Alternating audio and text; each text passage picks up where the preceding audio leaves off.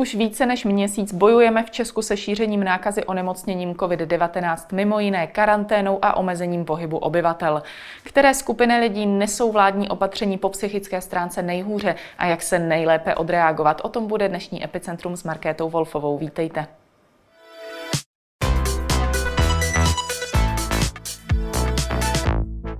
Ve studiu je se mnou psycholog Jan Kulhánek. Dobrý den. Dobrý den.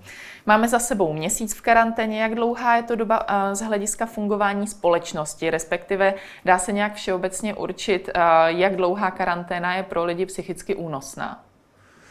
No, tohle je naše, eh, pro naší generaci a generaci našich rodičů rozhodně první zkušenost s něčím takovým. Takže my nemáme s čím srovnat, hmm. přesně to nevíme. Samozřejmě, že bych mohl říct, že teda to bude dost individuální, někdo to snáší líp, někdo hůř. Eh, dost záleží na tom, jak, eh, jaký jsou okolnosti té karantény. Jo? Někdo, kdo je docela dobře zajištěný, nemá strach o živobytí, má nějaký kontakt s blízkou rodinou, není někdo blízký nemocný a má, dejme tomu, celkem v pohodě v rámci možností prostě rodinný vztahy, tak to bude prostě snášet líp. Hmm. Eh, ty lidi, na který tlačí čas, protože třeba já nevím, eh, jim stojí podnikání, nebo, nebo prostě jim dochází peníze, protože přišli o práci, eh, nebo právě se potýkají s tím, že třeba se museli starat o, o, o svý rodiče v, v, ve věku prostě 65 eh, plus. Um, občas třeba lidi, kteří mají uh, home office a do toho domácí výuku dětí a podobně, no tak ty počítají každý den, někdy stříhají ten kalendář úplně takhle a pro ně je to dlouhý a, a ty to samozřejmě snášejí hůř. Já si myslím, že taková jako větší izolace, jako je teď, tak um, můj odhad takový obecný je, že tak maximálně dva měsíce, že potom už prostě to bude víceméně neúnosný. Já doufám, že se do toho vejdem. Hmm. Pak si myslím, že lidi začnou zlobit, že přestanou poslouchat, přestanou to dodržovat ve větší míře a nebo jim bude prostě špatně. Hmm. No. Co všeobecně radíte těm, kteří to nesou eh, všeobecně hůře? Ať už jsou to seniori nebo právě ti, kteří v důsledku eh, této krize přišli o práci a podobně? No, my se k tomu asi tady ještě dneska vrátíme, ale ehm, co, co jim tak obvykle radíme? Radíme jim, eh, aby byli v kontaktu, pokud je tam trochu možný v tuhle chvíli spíš asi virtuální kontaktu. Hmm. Samozřejmě, že osobní kontakt, eh, telefony a uh, jiný online služby nenahradí, ale je to lepší než nic. Uh, radíme jim, aby uh, se snažili si ten den trochu nějak strukturovat nebo nějak si tam udělat nějaký denní řád, denní rytmus, určitou pravidelnost, protože dneska spousta lidí se potýká uh, s tím, že jako s velkou nejistotou, a s tím, že je těžko předpověditelný, co bude za 14 dní. Hmm. A ta určitá pravidelnost v tom dní nám dává eh, takový pocit jako nějaký jistoty, klidu eh, a eh, připomíná nám něco, co známe. No. Pak docela radíme si udělat informační dietu, to znamená nepřehánět to se sledováním médií, a když už teda, tak spíš využívat taková ta větší média a míň míň studovat informace ze sociálních sítí. Sociální sítě bych víc použil na pokecání s přáteli a hmm. míň na sledování zpráv, protože tam eh, většinou jsou takový jako hodně drama, dramatizovaný a vyostřený ty, eh, ty výstupy a let kdy zavádějící a tak. A ta přemíra informací nás může hodně stresovat. Hmm tu pravidelnou strukturu dne určitě hlavně ocení eh, lidé, kteří právě jsou nuceni pracovat z domova, aby jim ten den eh, nějak eh, logicky odsýpal. Hmm.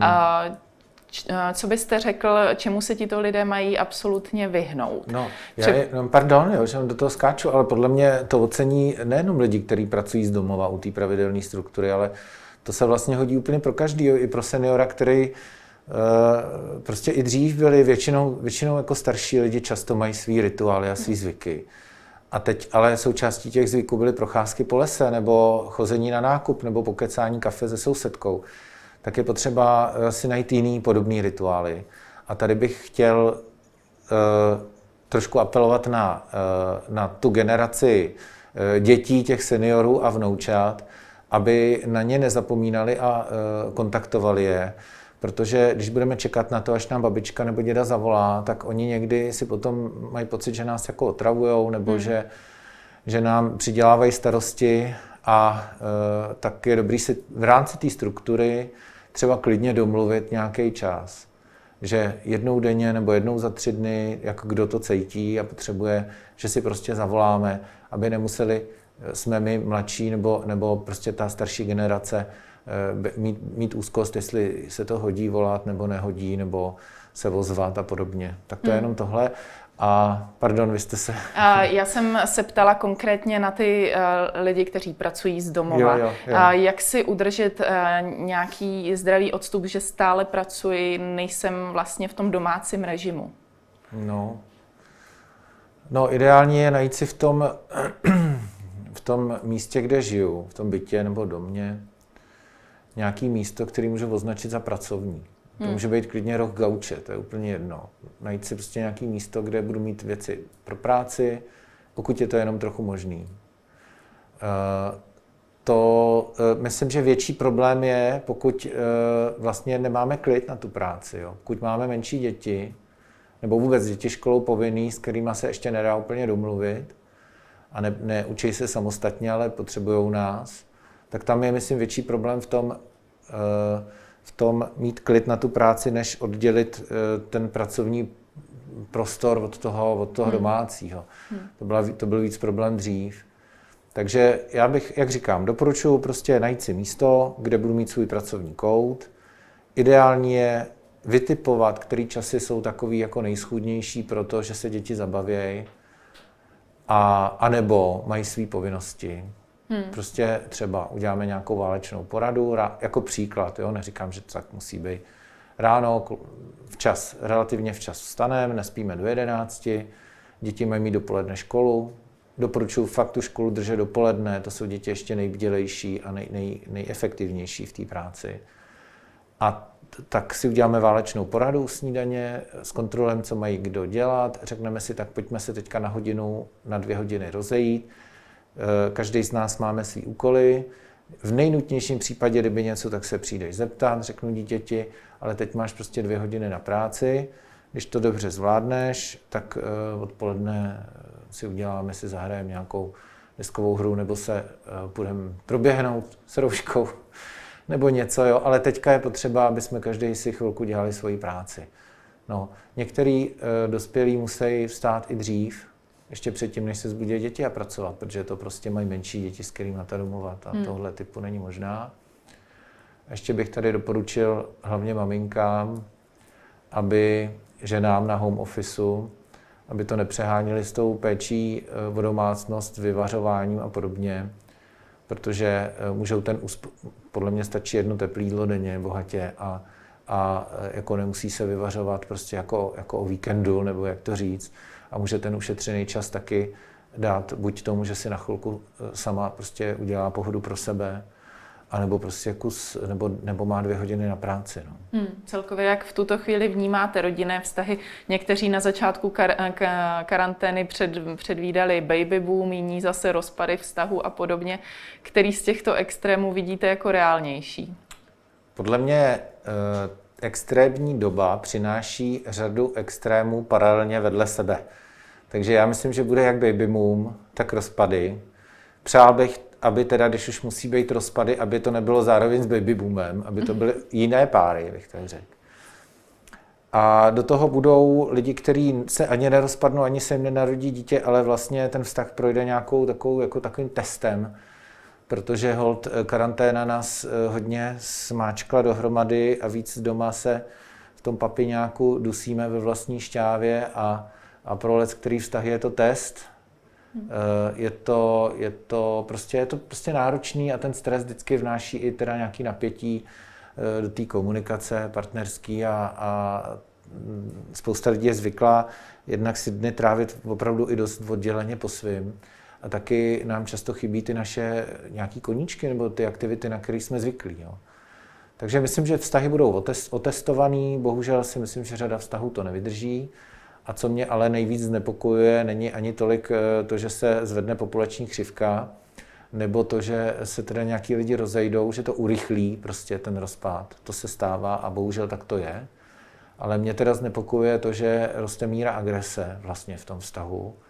Úzkost eh, hodně souvisí s agresí. Když jsou hmm. lidi v úzkosti, tak vlastně hlavně muži, ale i ženy a hodně, když je to podpořený třeba alkoholem, tak vlastně to výrazně zvyšuje agresivní chování, takže je zaznamenaný nárůst domácího násilí eh, u nás, v našich zemích. Hmm. A to je teda podle mě dost jako špatná věc, protože v době teda krize, kdyby lidi si měli samozřejmě ideálně pomáhat, nebo minimálně si nekomplikovat eh, ten čas toho přečkání, tak, eh, tak si ubližují. No. A to hmm. myslím, že je problém. A tady podobně jako u osamělých seniorů, přetížených matek na home officeu, eh, nešťastných partnerů, který, chlapů, který prostě třeba nevědí, jestli budou mít za týden práci, tak i a obzvlášť tam, kde teda uh, se hrtí ty konflikty a jakoby to překračuje nějakou, nějakou linii běžný hádky, byť italský, tak doporučuji se nezdráhat a využít nějakou, nějakou pomoc prostě psychologa nebo nějaký služby, která,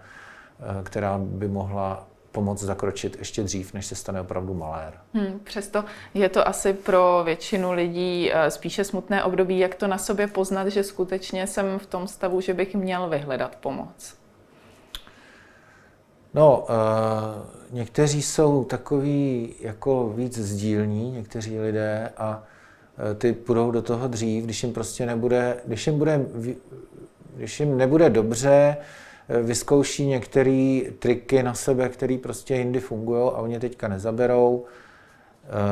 No, anebo když vidí, že není dobře jejich partnerovi a žádný triky nezabírají, tak ty sdílnější lidi se ozvou dřív samozřejmě. Hmm. Někdo je takový prostě taková skála zavřená a nechal by si nohu řezat, než aby se někomu svěřil ale i takový lidi někdy přijdou, ale většinou už dost teda, jako, když už je jim hodně zlé. Myslím, že obecně to poznáme, eh, jako když už jsme aspoň trochu dospělí, tak už se trochu známe, tak to poznáme, jo, že, že jsme že se s náma děje něco, co je hodně jako mimo naše běžné rozpoložení. A kdy už je to opravdu potřeba, Jo, a tím nic neskazíme, když se ozveme dřív. Jo. Tím nemůžeme nic kazit. Opravdu, jak jsou tady třeba i teďka ty bezplatné linky, tak eh, tam prostě do toho investujeme akorát chvíli času, kus odvahy a můžeme to probrat. Můžeme zavolat a říct, podívejte, já vlastně nevím, jestli volám správně, eh, není mi dobře, asi teď není dobře nikomu, ale tak radši, abych, jo, tak hmm. a ten, ten terapeut nebo psycholog prostě řekne, hm, prostě jo, jako eh, je dobře, že jste zavolal, myslím si, že to zvládneme, teďka si o tom probereme, popovídáme, uvidíte, jak vám pak bude. A nebo mu taky třeba řekne tomu člověku, voláte opravdu dobře na nějakou jako krátkodobou eh, krizovou pomoc to není, já vám dám kontakt na někoho, kdo se vám bude věnovat třeba opakovaně a budete to řešit spolu. Eh, když se vrátím k těm příznakům toho, kdy je dobrý volat, tak určitě je to eh, poruchy spánku. Spánek je hodně lakmusový papírek na naší vnitřní pohodu nebo nepohodu. Samozřejmě to nepoznají lidi, kteří mají spánek problematický dlouhodobě, ale když nebudeme moc usnout, budeme mít divoký sny, ráno se zbudíme v pět a budeme koukat do stropu a nebudeme moc zabrat a budeme unavený, tak to je jasná známka toho, že se s námi něco děje. Hmm. Určitě je to eh, problémy kolem jídla. Buď budeme trpět nechutenstvím, nebo se budeme přejídat. To je taky známka toho, že jsme vnitřně v nějakým velkým napětí nebo hodně smutný. A zase je dobrý prostě v tu chvíli, eh, než, než to zalejvat nějakým alkoholem nebo něčím ještě jiným, horším, tak prostě radši eh, kontaktovat. Další je, když nám partner řekne, že jsme mnohem protivnější, než obvykle býváme. Nebo děti nám to řeknou. Hmm. Jo nebo my sami se toho všimneme, tak to znamená, že jsme v tenzi a že bychom měli eh, zase vyhledat pomoc. Většinou si ty věci nějak třeba i trochu sečtou, že je toho víc najednou. Někdy jsou to takový jako takzvaný somatizační, somatizační potíže, jak tomu říkáme, to znamená, že naše tělo eh, část toho našeho psychického trápení veme na sebe, takže nás třeba bolí břicho, hůř se nám dejchá, bolí nás záda, víc migrény, než obvykle třeba se dějou. A i to je známka toho, že se s námi něco děje, v nás se něco děje a my bychom měli si o tom promluvit a začít to řešit. Já možná jenom řeknu, já když jsme rozjížděli tu naší linku eh, celkem úspěšně, tak nám občas psali nějaký lidi přes sociální sítě třeba odpověděli, ale řečma nic nespravíte, eh, k čemu to je si povídat, je potřeba makat a podobné věci. A my na to říkáme, že eh, můžeme hledat, co zvládnout, když se cítíme, když cítíme, že máme podporu. Nestrácíme naději, že to bude lepší a neplejtváme zbytečně energii na něco, co když máme trochu odstup, tak dokážeme za jiných okolností vyřešit. A tohle jsou přesně ty věci, které může ten eh, kontakt s tím psychologem nebo terapeutem prostě přinést. Jo? Hmm. Víc rovnováhy, trochu se uklidnit, trochu si doplnit tu naději, kterou někdy eh, člověk může ztrácet a získat trochu odstup, aby se nerozhodoval v emocích, jenom v panice, v tenzi, a trochu se na to podíval jako zdravým pohledem. Hmm. Vy jste zmínil, že je také důležité eh, nestrácet tu naději, že to bude eh, lepší. Právě tento týden zveřejnila vláda nějaký předběžný plán postupných uvolňovacích kroků. Lidé v tuto chvíli tedy už tuší, eh, kdyby se mohli vrátit k nejrůznějším aktivitám i k nějakému podnikání a podobně. Hmm. Jak velkou úlevu to přináší lidem v těchto dnech? Je to pro ně větší pocit jistoty? Jo, tak já myslím, že pro většinu lidí, hlavně těch, který se týká to podnikání, tak pro ně teda to, ty na to čekají jak na smilování. Ale eh, a i to, i ta jako větší možnost pohybu a tak. Ono bohužel ty informace, eh, teď nechci kritizovat, já myslím, že každý z nás, kdo by měl takovouhle věc na starost, by eh, občas dělal chyby, nebo by prostě, je to, je to zase trochu jako úplně, ne trochu, ale je to hodně jako nová věc, jo, ale um, myslím, že problém je eh, s těmi informacemi, je, že to je někdy takový jako těžko srozumitelný, eh, dost takový takzvaně ambivalentní nebo protichůdný, protože lidi si na jednu stranu řeknou, tak my konečně se, se nám to uvolní, ale na druhou stranu si řeknou, no ale co když se to, to sem vrátí všechno, co když se přitom nakazíme, rozhodují se opravdu jako ty lidi odborně, jako správně, jako fundovaně, hmm. jo. A tady si myslím, že hodně eh, pomáhá, když, když je možné to rozhodnutí doplnit nejenom tou informací, teď se otevřou hobby markety, ale když se řekne, když se, když se jako vysvětlí srozumitelně, proč tyhle kroky se dějou, eh, když, se, kdy, když to je jako srozumitelný. Jo? A to si myslím, že to někdy trochu vázne. A pak samozřejmě to, za co nikdo nemůže, je, že nikdo nemůže nikomu nic na, na jistotu slíbit, že i když teď se řekne, budou letní tábory, tak my nevíme, jaká bude ta situace v červenci, takže to všechno ještě může být jinak. Obecně to uvolňování si myslím, že přináší víc jako pozitivních emocí, ale zároveň i strach, aby se to dělalo kompetentně, aby to byl opravdu promyšlený plán, aby to nebyl, eh, nebyl výsledek eh, nějakého, mm, nějakého lobbingu zájmových skupin, který dostanou přednost před něčím, co by vlastně bylo pro lidi užitečnější. A tohle všechno sleduju, že jo, i, i mi o tom klienti vyprávějí, to vidím na sítích a v médiích, že, že tohle jako lidi řeší. Obecně si myslím, že uvolňování je spíš jako dobrý, dobrá zpráva. Hmm. No. Setkal jste se třeba s lidmi, kterým a, ta omezení začala vyhovovat, a, že jsou na tom vlastně třeba psychicky lépe než za normálních okolností? Jo, já myslím, že jsem to trochu zmínil na začátku. E, vlastně jsem i sledoval, co to dělá se mnou, jako jaký emoce u toho cítím já jako terapeut, když e, mi klientka, která dlouhý, e, dlouhou dobu, co ke mně chodí do terapie a připadá si jako že sem do toho světa nepatří a že spoustu věcí nezvládá, že je hodně jako různě, že má různé poruchy a tak. Tak začala karanténa, ona přišla s úsměvem a říká mi, mně se teďka děsně ulevilo, já jsem si vždycky myslela, že jsem divná, ale teďka, jak je ten celý svět divný, tak mám pocit, že jsem jako zapadám. Jo? A říkala, tak já, když jsem přišla někam mezi hodně lidí, měla jsem úzkost jako z toho, z blízkosti. Teď se toho bojí všichni. Hmm. Byla jsem, eh, bála jsem se, že se, že se nakazím eh, nějakýma bacilama, měla jsem si furt ruce, teď se bojí a myjou si ruce všichni. Takže tyhle ty lidi, kteří měli problém s tím, jako zapadnout do toho světa, tak jak, v kterém jsme žili dřív, tak těm se, si myslím, ulevilo. Někdo si, někdo si tak jako libuje takovým jako menším tempem. Jo? workoholici, lidi, kteří byli hodně v takových jako kolotočích povinností pracovních i domácích, tak eh, těm se to vlastně zpomalilo, to tempo. Myslím, že to celkově je to takový zpomalejší všechno, pro většinu z nás teda, hmm. nevím, jak, asi ne pro všechny, ale tak těm se trochu taky ulevilo. Ale já bych řekl, že to je dočasná úleva, hmm. že možná je to, že to neznamená, že bychom takhle měli žít dál, je to jenom zpráva pro nás, co prostě bychom potřebovali v životě pro sebe udělat, aby se nám prostě žilo líp, i když se ten svět, doufujeme, vrátí zpátky tam, kde byl, aspoň z větší části. Jo. Hmm.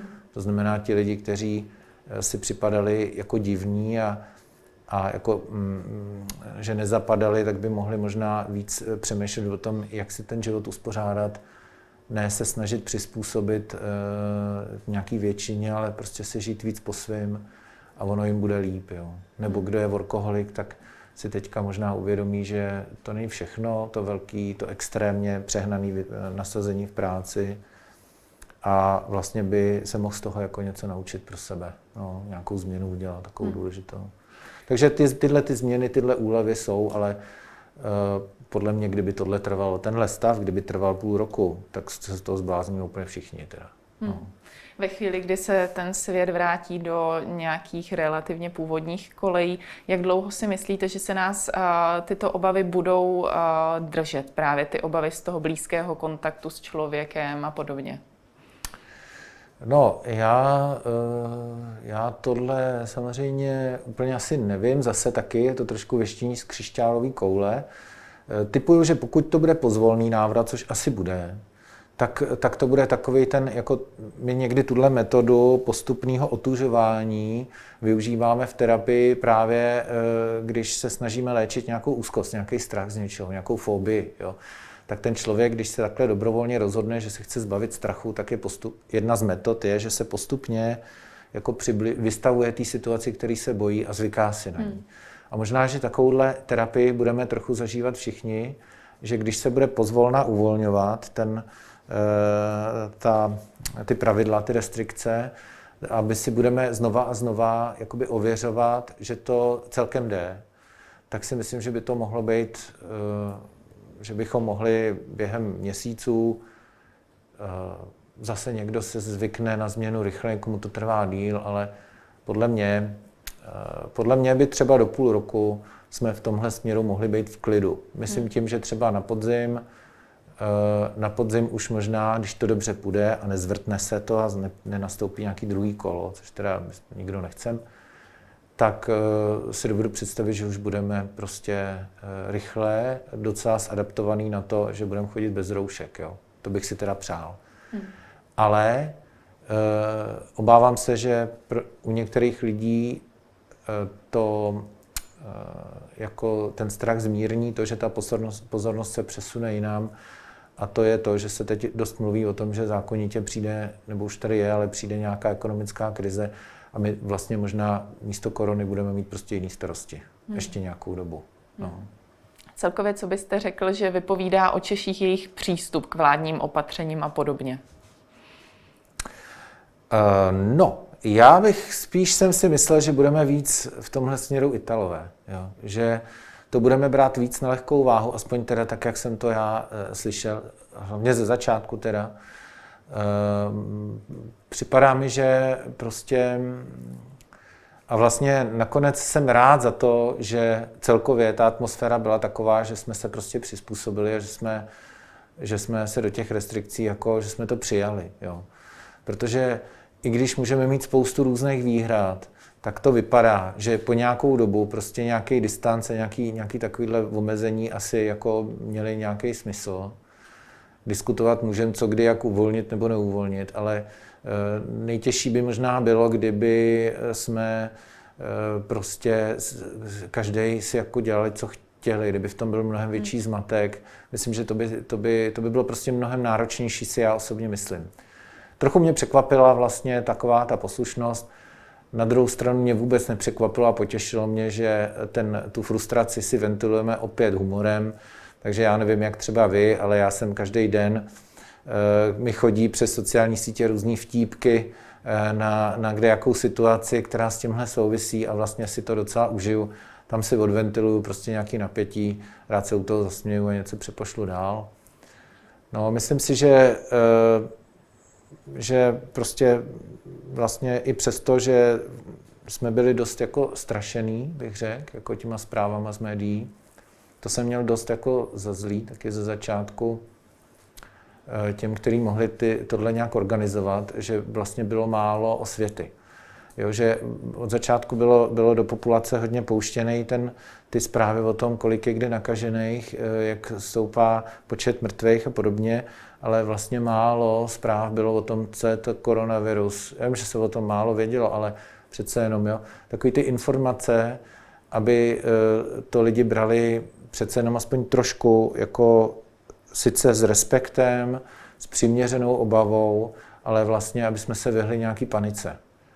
A myslím si, že jsme se té panice zase tak úplně jako nevyhli a že to ještě může, um, no, že, že vlastně ten strach, který na začátku lidi cítili, byl taky za, za tou poslušností. No. Hmm. Tak pokud někdo měl představu, že je potřeba lidi vyděsit, aby víc poslouchali, tak na jednu stranu se to povedlo, možná, ale na druhou stranu eh, tohle se vždycky vrátí jako, jako negativně. No. Ale myslím, že v průběhu času se i na, tou, na tu osvětu začalo pamatovat, více a více vozívali takový jako informativní spoty, se děli nebo články o tom, jaká je teda ta realita, co je opravdu ohrožující. A, a tak, tak eh, snad, snad jsme potom z toho nějak vybrusilili relativně se ctí, bych řekl. To byl Jan Kulhánek, díky za váš čas. Děkuju a nashledanou někdy. A to už je pro dnešek z Epicentra vše. Nezapomeňte následovat zase zítra od 15 hodin. Na viděnou.